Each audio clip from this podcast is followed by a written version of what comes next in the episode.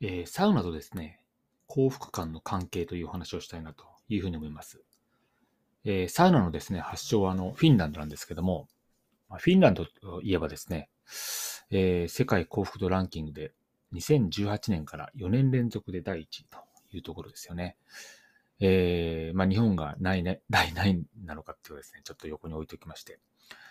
えー、まあ、いつかですね、フィンランドでサウナ行きたいなというふうに思ってるんですけど、そのフィンランドとですね、えー、まあ、日本のサウナっていうのをですね、こう調べてみるとですね、いろいろ違いがあるようなんですよね。まずは日本のサウナっていうのはですね、あの照明が明るくて、まあ、テレビもありますと。で、一方、フィンランドはですね、薄暗く、テレビもなくてですね、まあ、すごく静かなんですよね。で、温度も日本がですね、まあどうです ?100 度以下、100度、100度ぐらいですかね。結構暑いんですよ。に対してフィンランドは60度から80度と言われています。あとは、12分時計がですね、えー、日本のサウナに結構あるんですけど、これフィンランドにもなかったり、フィンランドにはなかったりしますという形で、あの、物理的にですね、結構違いがあったりするんですよね。あの、僕がよく行くですね、博多のウィルビーっていうのはまさにフィンランド式でして、えー、薄暗くてですね、まあ自分でこうセルフローリーもできて、まあもちろんテレビもなくてですね、こうじっくり蒸されて、蒸されていく感じが良くてですね、まあまさにこう瞑想しているような感じで、まあ内省、まあ、自分を見つめてる感じがすごく心地いいんですけれども、もちろんそのテレビもあるサウナも好きでして、あの、僕がよくっていうか毎日行ってるジムのサウナに関しましてはテレビもあってですね。まあ最近だとオリンピックとか見てるんですけど、ただどちらかっていうと、まあない方が好きかなというとこですね。ちなみにこう、暗い中でこう、瞑想ができるサウナに関しましては、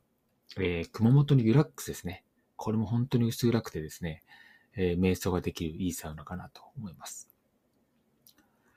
まあ、フィンランドのですね、幸福度がですね、高い理由の一つに、こういったあの、サウナ文化があることは間違いないと思うんですけども、えー、調べてみるとですね、フィンランド、フィンランド75%が森林で、えー、2万弱にこう湖があるそうなんですよね。なので大自然の中でサウナと水風呂と、しかも水風呂が湖となればですね、まあそれはあサウナを通してですね、あの幸福度っていうのも高いんじゃないかなというふうに思ってます。で日本でもですね、こう自然の中でやるサウナ、まあ、テントサウナっていうのが流行ってまして、えーまあ、僕もですね、コンサルでご縁があった企業が長野にあるんですけど、その会社があのテントサウナを輸入してまして、えー、企業訪問の際にですね、えっ、ー、と、テントサウナを体験させてもらったんですけども、まあ、その、まあ、テントサウナは素晴らしいんですけど、その、水風呂はですね、こう、アルプルスから流れる、こう、川にですね、使ったんですけども、まあ、あの体験が非常に素晴らしいものが、えー、ありましたね。ぜひ、あの、これはですね、サウナーの方以外にもですね、体験してほしいですね、テントサウナ。えー、東京近郊だとですね、まあ、奥多摩だったりとか、あの、長野で体験できる場所がたくさんありますので、最近だとですね。はい。いいんじゃないかなと思います。であとはですね、まあ、サウナ後のご飯、まあ、通常そのサ飯って言うんですけど、このサ飯もですね、こう、幸福度を上げる要因になってるかなと思ってまして、でとにかくこのサウナ後のご飯ってのはとにかく美味しいんですよね。えー、BS でやってるですね、サウナめでたいっていう番組があるんですけども、これあの、ヒャダインと濡れずきんちゃんとですね、まあ、断密が3人でやってる番組なんですけど、ここであの、全国のサウナ施設を巡って、まあ、その後その、サウナ飯、まあ、サ飯ですね、を取り上げてる番組がありまして、まあ、これ結構良くてですね、吉田類のですね、酒場放浪記とかが好きな人とかっていうのは、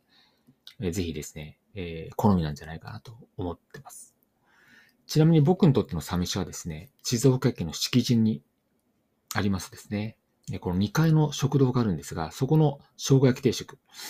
まあ、水が素晴らしいので、えー、ご飯と味噌汁が最高ですね。もうこのご飯と味噌汁を食べたいがために敷地に行くっていうのも、あ一定数の方いるんじゃないかなと思いますけど。福岡だとですね、あ福岡は本当にあの、ご飯美味しいので、えー、サウナ後のご飯はですね、結構悩むんですけど、選ぶのに。えー、僕は予備校のイカがですね、やっぱ堪能したくて、川太郎っていう店に行きますね。呼子のイカを美味しく食べさせてくれるんですけども。で、川トロに行くまでですね、まあ、極力水分は我慢して、えー、川トロでビールをいただくという感じになってます。で、サウナ。まあ、そしてですね、そのサウナ後のご飯、サ飯。で、その延長線であるですね、まあ、すっきりした頭で仕事やプロジェクト、まあ、新しいインプットだったりとかアウトプットをして、えー、人とのコミュニケーションしていくみたいなんですね。まあ、ここまでをその幸福にしていけるかっていうのが、やっぱりテーマだったりします。まあ、最後にですね、まあ、料金も魅力ですよね。こういったあの、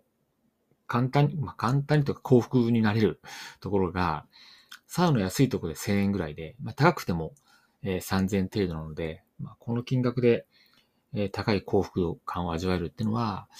まあ、これもですね、サウナの魅力なんじゃないかなというふうに思います。はい。